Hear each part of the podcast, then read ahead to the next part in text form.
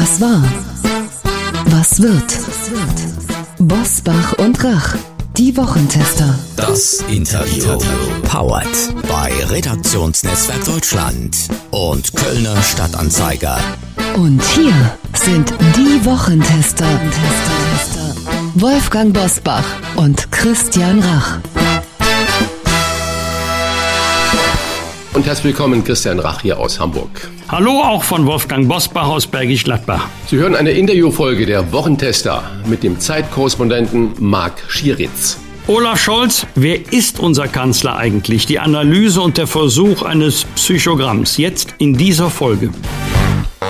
Unser heutiger Werbepartner ist die Winninger AG. Das ist der größte deutsche Käufer von Lebensversicherungen mit der weitaus längsten Erfahrung in diesem Markt. Wir bedanken uns für die freundliche Unterstützung. Winninger ist die Alternative zur Kündigung Ihrer Lebens- und Rentenversicherung, denn Winninger zahlt Ihnen deutlich mehr als den Rückkaufswert, den Sie von Ihrer Versicherung bei einer Kündigung erhalten würden. Ausschlaggebend für den Kaufpreis sind im Wesentlichen Rendite, Restlaufzeit und Tarifmerkmale. Und sogar ein Todesfallschutz für Ihre Hinterbliebenen bleibt erhalten. Denn Winninger verkauft ihre Police nicht weiter, sondern führt sie bis zum Laufzeitende im eigenen Bestand fort. Fairness, Schnelligkeit und Transparenz. Das ist das Versprechen von Winninger. Der Kaufpreis liegt garantiert über dem Rückkaufswert Ihrer Lebens- und Rentenversicherung und wird natürlich schnell und in voller Höhe an Sie ausgezahlt.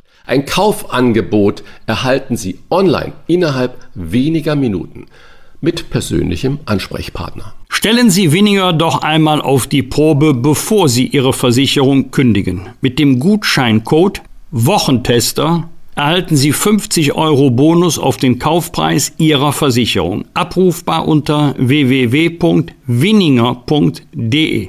Lieber verkaufen statt kündigen. Das gilt für Sie bei Winninger für alle Lebens- und Rentenversicherungen aller deutschen Versicherungsgesellschaften. Jetzt ausprobieren und 50 € sichern unter www.winninger.de.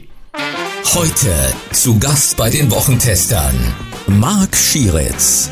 Der Zeitkorrespondent ist Olaf Scholz Insider und erklärt, wie unser Bundeskanzler in den bislang wohl schwierigsten Tagen seiner Amtszeit tickt und warum er so selten Klartext spricht. Er ist wirtschaftspolitischer Korrespondent der Zeit und ein intimer Kenner des Berliner Politikbetriebes und unseres neuen Bundeskanzlers Olaf Scholz. Wer ist unser Kanzler? Das fragt er in seinem neuen Buch, das den Mann beschreibt, mit dem lange Zeit in der Politik niemand mehr gerechnet hat. Jedenfalls nicht an der Spitze der Bundesregierung. Herzlich willkommen bei den Wochentestern Marc Schieritz. Hallo, freut mich. Herr Schieritz, Sie beenden das erste Kapitel Ihres Buches über Olaf Scholz mit der Frage, ist die Welt vielleicht nun einmal schrecklich kompliziert und ein bisschen langweilig? Zitat Ende. Sie fragen das, was viele über Olaf Scholz denken. Warum wurde er trotzdem oder vielleicht auch deswegen Bundeskanzler? Ja, also zunächst mal glaube ich, dass die Welt schrecklich kompliziert ist. Das sieht man ja heute wieder in der aktuellen Lage in dieser Woche. Langweilig ist sie gerade nicht, aber auf jeden Fall kompliziert. Und was Olaf Scholz vielleicht auszeichnet oder was ihm den Weg erleichtert hat an die Spitze, ist, dass er an den verschiedenen Fragen immer dran geblieben ist und sich nicht hat davon abschrecken lassen, in komplizierte, langwierige, umständliche Verhandlungen reinzugehen. Also man sieht das in seiner Arbeit zu internationalen Steuerfragen zum Beispiel in der europäischen Politik.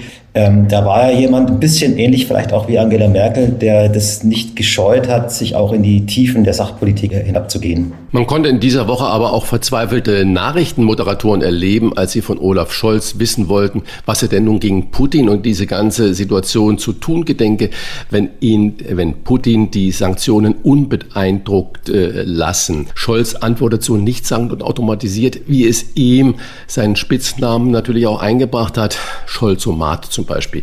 Kann so jemand dauerhaft beliebt bleiben oder sein beim Volk? Oder ist das so ein einmaliger Gipfel, den er da erklommen hat über seine Merkel-Nachfolgeart? Ja, das ist eine gute Frage. Also er ist sicherlich kein Volksredner und er wird es auch nie werden. Also er ist in einem Alter, in dem man sich, glaube ich, nicht mehr ändert als Mensch. Das heißt, der Scholzomat, der will aus ihm nicht rauszubringen sein. Und ich glaube, das behält er auch. Die Frage ist, kann man damit beliebt sein in der Politik?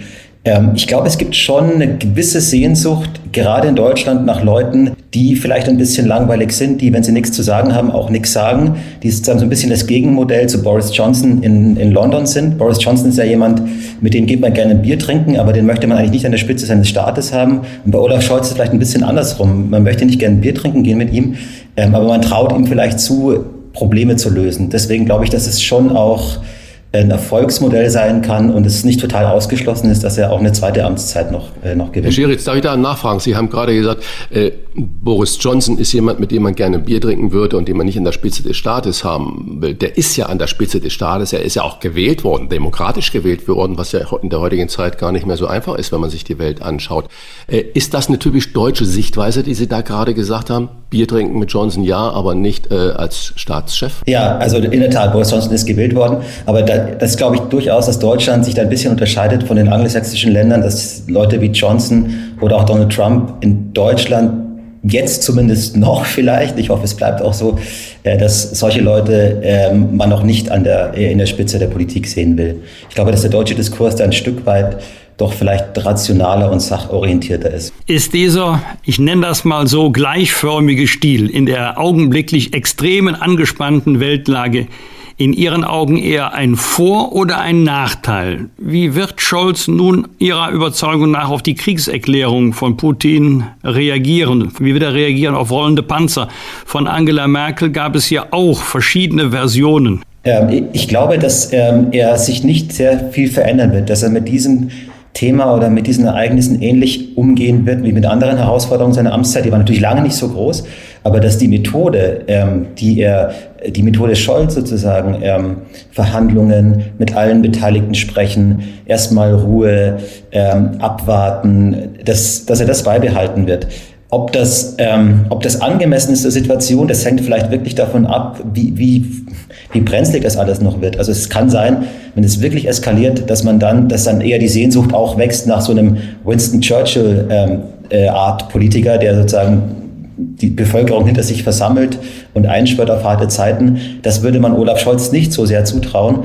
Aber wenn wir sozusagen nicht in dieser sehr starken Eskalation drin sind, sondern dass alles noch ein Problem ist, dass man irgendwie das auch ein bisschen weg noch ist, gefühlt von Deutschland, dann glaube ich, wird sich Scholz nicht ändern. Dann könnte sein Ansatz auch ihm jetzt nützlich sein in der jetzigen Lage. Aber ist nicht genau das ein Widerspruch, wenn man Umfragen hört oder die Leute auf der Straße fragt und sagt, was erwartet ihr vom Politiker? Ja, die Wahrheit und Klartext und einfach mal klare Kante zeigen und dass sie sich da nach dieser Klartextpolitiker sehnen, aber dann so eine emotionsfreie Variante wie Scholz dann wählen. Von Angela Merkel sagt man ja, sagen die Insider, dass sie ja privat unglaublich lustig, schlagfertig und emotional auch sein konnte oder auch natürlich heute immer noch ist.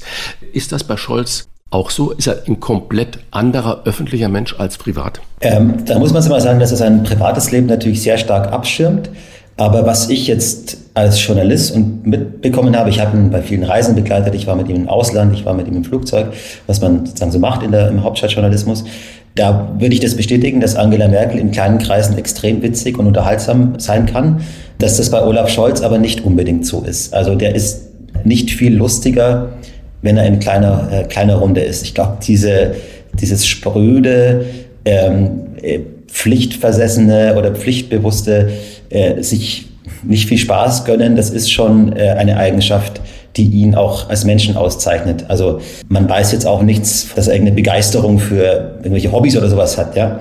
Ich glaube, er ist schon jemand, der sehr stark durch Politik und Arbeit geprägt ist und das auch im Privatleben. Wie erklären Sie es sich, dass Scholz mit dem Versprechen von Respekt und 12 € Mindestlohn die Wahl gewinnen konnte, obwohl er, Olaf Scholz, zu Chefstrategen in der Agenda 2010 gehörte? Ja, ich glaube, dass er, in der Tat würde ich es auch so sehen, dass diese Versprechen zentral waren für den Wahlkampf, weil es eine große Sehnsucht, berechtigt oder nicht berechtigt, nach sozialer Gerechtigkeit, nach diesen Gerechtigkeitsthemen gibt in Deutschland.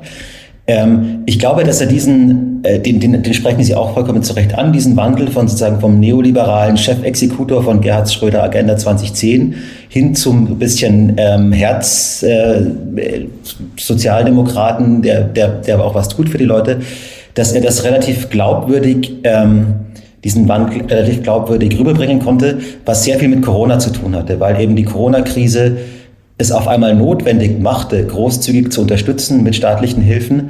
Das war ja überparteilich eigentlich Konsens in Deutschland, von der CDU bis zu den Grünen. Olaf Scholz hat das als Finanzminister weitgehend umgesetzt, so dass man ihm auf einmal abnahm, dass er eben nicht nur der kalte Reformator ist, sondern dass er im Zweifel auch das Geld ausgibt, um den Leuten zu helfen. Und das reiht sich ja ein in den Trend, den man ja weltweit sieht, in vielen Ländern, den man auch in der Wirtschaftswissenschaft sieht, sozusagen die Abwendung von oder die Hinwendung zu einer größeren Rolle des Staates. Das ist ja ein globaler Trend. Und da passt Olaf Scholz rein, da sozusagen reitet er diese Welle. Und deswegen, glaube ich, war das auch vergleichsweise glaubwürdig. Hamburg G20 Randale, die Stadt, ich sag mal jetzt übertrieben, in der heutigen Kriegszeit darf man das ja eigentlich nicht mehr so nennen, aber Stadtgebiete, Schanze, Schutt und Asche und Katz-und-Maus-Spiel mit Polizei und wirklich gewalttätigen Demonstranten. Dann der Cum-Ex-Steuerskandal. Warum bleibt so wenig an Olaf Scholz hängen? Jetzt hat in Hamburg ja einer der renommiertesten Strafverteidiger Deutschlands, Gerhard Strade, wirklich eine fundierte Strafanzeige gegen Scholz und gegen Bürgermeister Tschentscher gestellt, ohne jetzt der Juristerei da vorgreifen zu wollen. Warum bleibt all das bei Scholz nicht hängen? Warum perlt das eigentlich ab an ihm?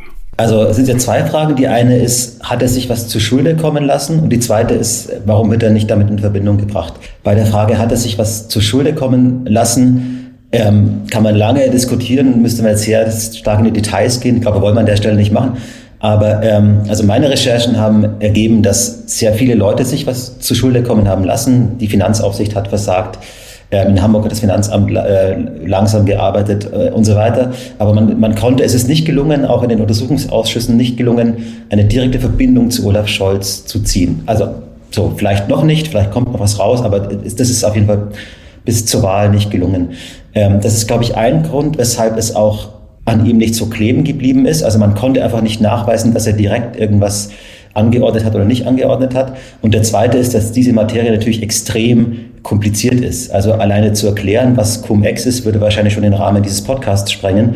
Aber daraus dann auch noch Wahlkampfmunition zu machen, ist noch schwerer. Man hat das in den Triellen gesehen. Armin Laschet hat es mal versucht. Am Schluss hatte man den Eindruck, er weiß eigentlich selber nicht so richtig, was er eigentlich da gerade erzählt. Also lange Rede, kurzer Sinn. Es sind einfach Themen, die viel zu komplex sind für den Wahlkampf, für die öffentliche Auseinandersetzung. Und deswegen, glaube ich, konnte Scholz da auch relativ unbehelligt davonkommen. Sie beschreiben in Ihrem Buch den, Zitat, linken Idealisten Scholz, der zu einem, Zitat, Mann der Mitte wurde. Wodurch ist das geschehen? War das ein eher schleichender Prozess oder gab es für Olaf Scholz sowas wie ein Damaskus-Erlebnis? Ja, es gab ein Erlebnis, so schildert er das selbst. Das war die seine Anwaltstätigkeit nach dem Studium sozusagen. Er war Juso in Hamburg in linken Kreisen unterwegs. Die SPD in Hamburg ist ja immer schon besonders links auch gewesen.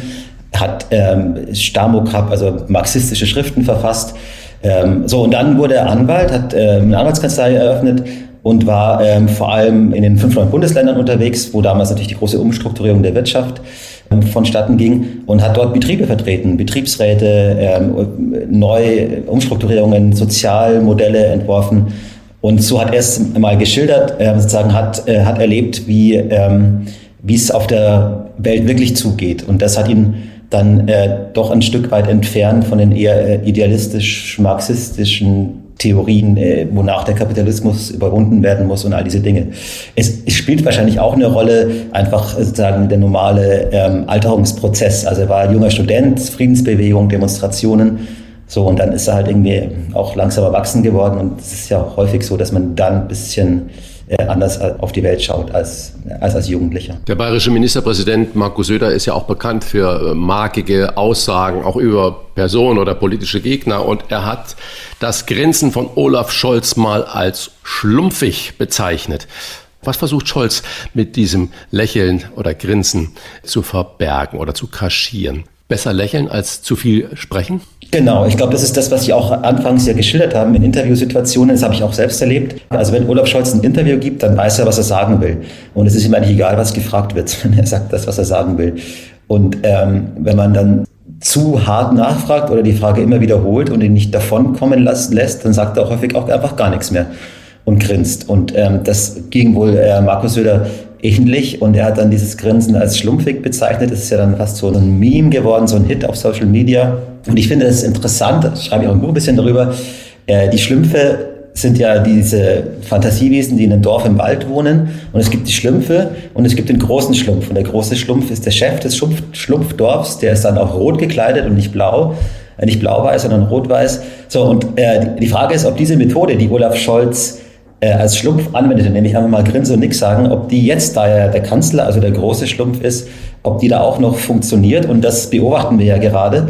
Das wird sicher noch spannend sein, ob man nicht als Kanzler doch noch stärker an seiner Kommunikation arbeiten muss, ob es reicht zu sagen, ich löse doch Probleme, was wollt ihr denn mehr von mir, dafür bin ich gewählt worden. Das ist gerade das Experiment, das wir alle beobachten. Inwiefern war es elementar für den Wahlsieg zum Kanzler, dass Olaf Scholz nicht SPD-Parteichef geworden ist? Ich glaube, es war sehr elementar, denn was ja passiert ist durch die Trennung der Kandidatur von der Parteiführung ist, dass es eine relativ linke Parteiführung gewählt wurde mit Saskia Esken und auch Walter Bojans, die sozusagen die linken Flügel in der SPD hinter sich vereinen konnte und Olaf Scholz auf seinem Kurs der gemäßigten Mitte bleiben konnte, der sozusagen schon auch eine Linksverschiebung ist, gemessen an dem Olaf Scholz während der Agenda-Jahre, aber die trotzdem natürlich nicht so weit nach links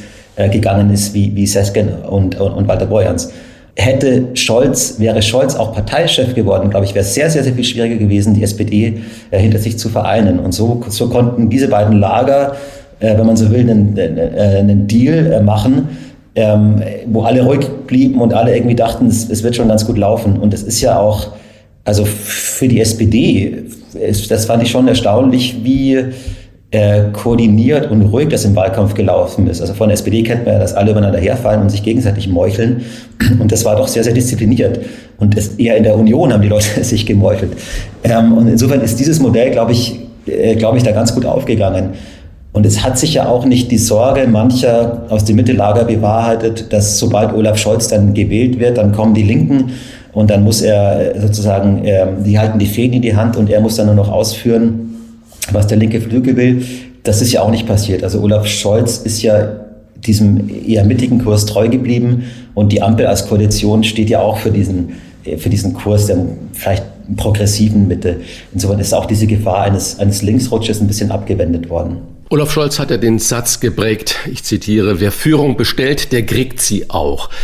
Sie schreiben, dass es Olaf Scholz an Selbstbewusstsein nicht mangelt und dass er sich selbst immer für den besten Experten hält. Jetzt zwei Fragen. In dieser kritischen, ganz gefährlichen Situation, in der wir uns jetzt befinden, ist ja, glaube ich, die Führung unglaublich wichtig. Das heißt, wir schauen nach Berlin, auf die Bundesregierung und dann natürlich in der Spitze auf den Bundeskanzler. Glauben Sie, dass Olaf Scholz jetzt führt, dass er klare Standpunkte formuliert und nicht ausweichend auf diese so schreckliche Situation, die wir jetzt in Europa und in der Welt haben? Und die zweite Frage, die man vielleicht zuerst beantwortet, warum ist er eigentlich so zurückhaltend ins Kanzleramt gestartet? Die ersten 100 Tage hat man ja eigentlich von Scholz sehr wenig Bemerkenswertes gehört oder gesehen. Ja, ich glaube, diese Zurückhaltung ist tatsächlich Teil seiner Methode, also die eben darin besteht, nicht mit einem Programm rauszukommen und zu sagen, so will ich das, jetzt schauen wir mal, was ich davon umsetzen kann, sondern eher das Leading from behind, wie das die Engländer und Amerikaner sagen, also führen von hinten, absprechen, ausloten in Abstimmungsrunden mit dem Koalitionspartner oder der Opposition, was geht beim Thema Impfen zum Beispiel, um dann sozusagen eher situativ Politik zu entwickeln, nicht mit einer großen Programmatik anzutreten. Impfpflicht ist ja vielleicht exemplarisch dafür. Olaf Scholz wollte dann auf einmal die Impfpflicht, aber weil er wusste, dass die FDP das eher skeptisch sieht, hat er diesen Weg gewählt, übers Parlament zu gehen und keinen Regierungsgesetzesentwurf vorzulegen. Kann man sagen, was für eine Führungsschwäche. Andererseits ist das für ihn halt sozusagen die Methode dann trotzdem, obwohl die Widerstände da sind, die Welt ist halt, wie sie ist, trotzdem voranzukommen. Also das ist, glaube ich, wirklich seine Methode des eher bedächtigen, kompromissorientierten, konsensorientierten Führens.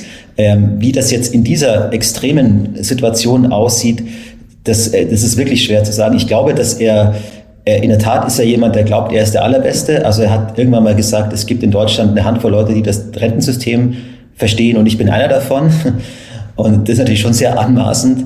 Mein Gefühl ist aber, dass bei diesen außenpolitischen Themen, dass er da schon weiß, dass es für ihn ein bisschen Neuland ist. Er war nie Außenpolitiker.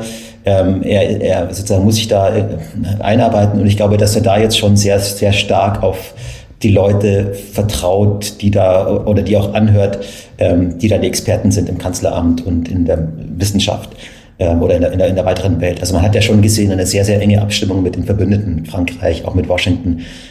Ich glaube, dass er da eher sozusagen in diesem Konzert unterwegs ist und nicht derjenige ist, der sich an die Spitze der Bewegung stellt. Eine Frage, die Sie in Ihrem Buch selber stellen, ist Olaf Scholz ein Kanzler des Aufbruchs?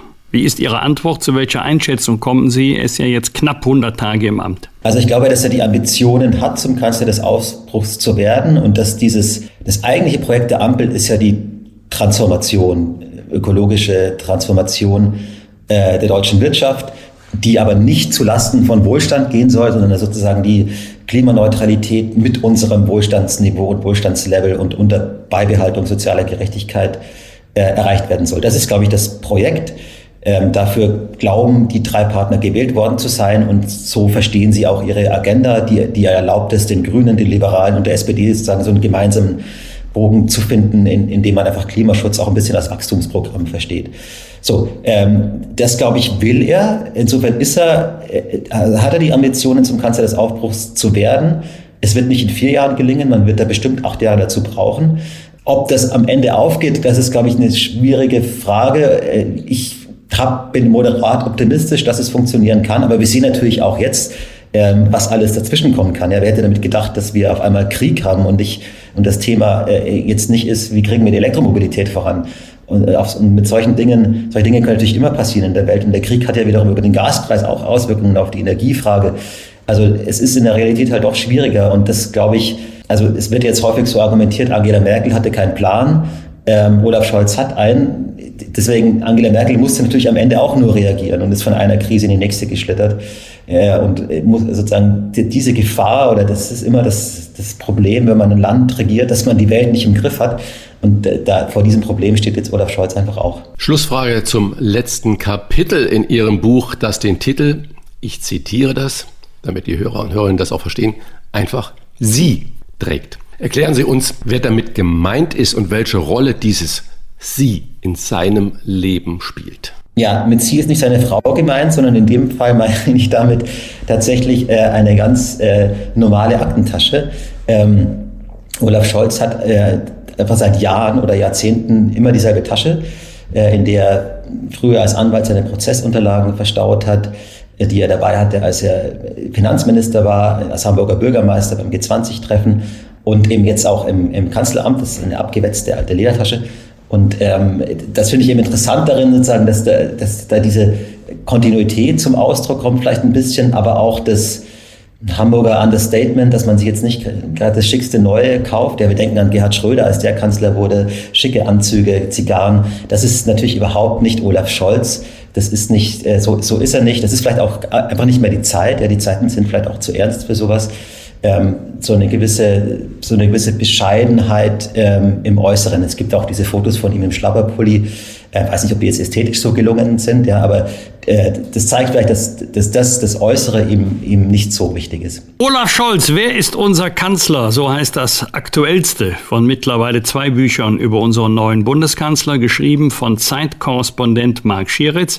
Vielen Dank für diese Analyse unseres Kanzlers in wirklich schwierigen, bewegten Tagen und Zeiten. Ich danke Ihnen. Das waren die Wochentester, das Interview mit Unterstützung vom Kölner Stadtanzeiger und dem Redaktionsnetzwerk Deutschland. Wenn Sie Kritik, Lob oder einfach nur eine Anregung für unseren Podcast haben, schreiben Sie uns auf unser Internet und auf unserer Facebook-Seite. Fragen gerne per Mail an kontakt@diewochentester.de. Und wenn Sie uns auf einer der Podcast-Plattformen abonnieren und liken, dann freuen wir uns ganz besonders. Danke für Ihre Zeit. Die neue reguläre Folge hören Sie am Freitag, Punkt 7 Uhr. Bitte die Wochentester einschalten. Was war? Was wird? Wolfgang Bosbach und Christian Rach sind die Wochentester. Ein maßgenau Podcast. Powered bei Redaktionsnetzwerk Deutschland und Kölner Stadtanzeiger.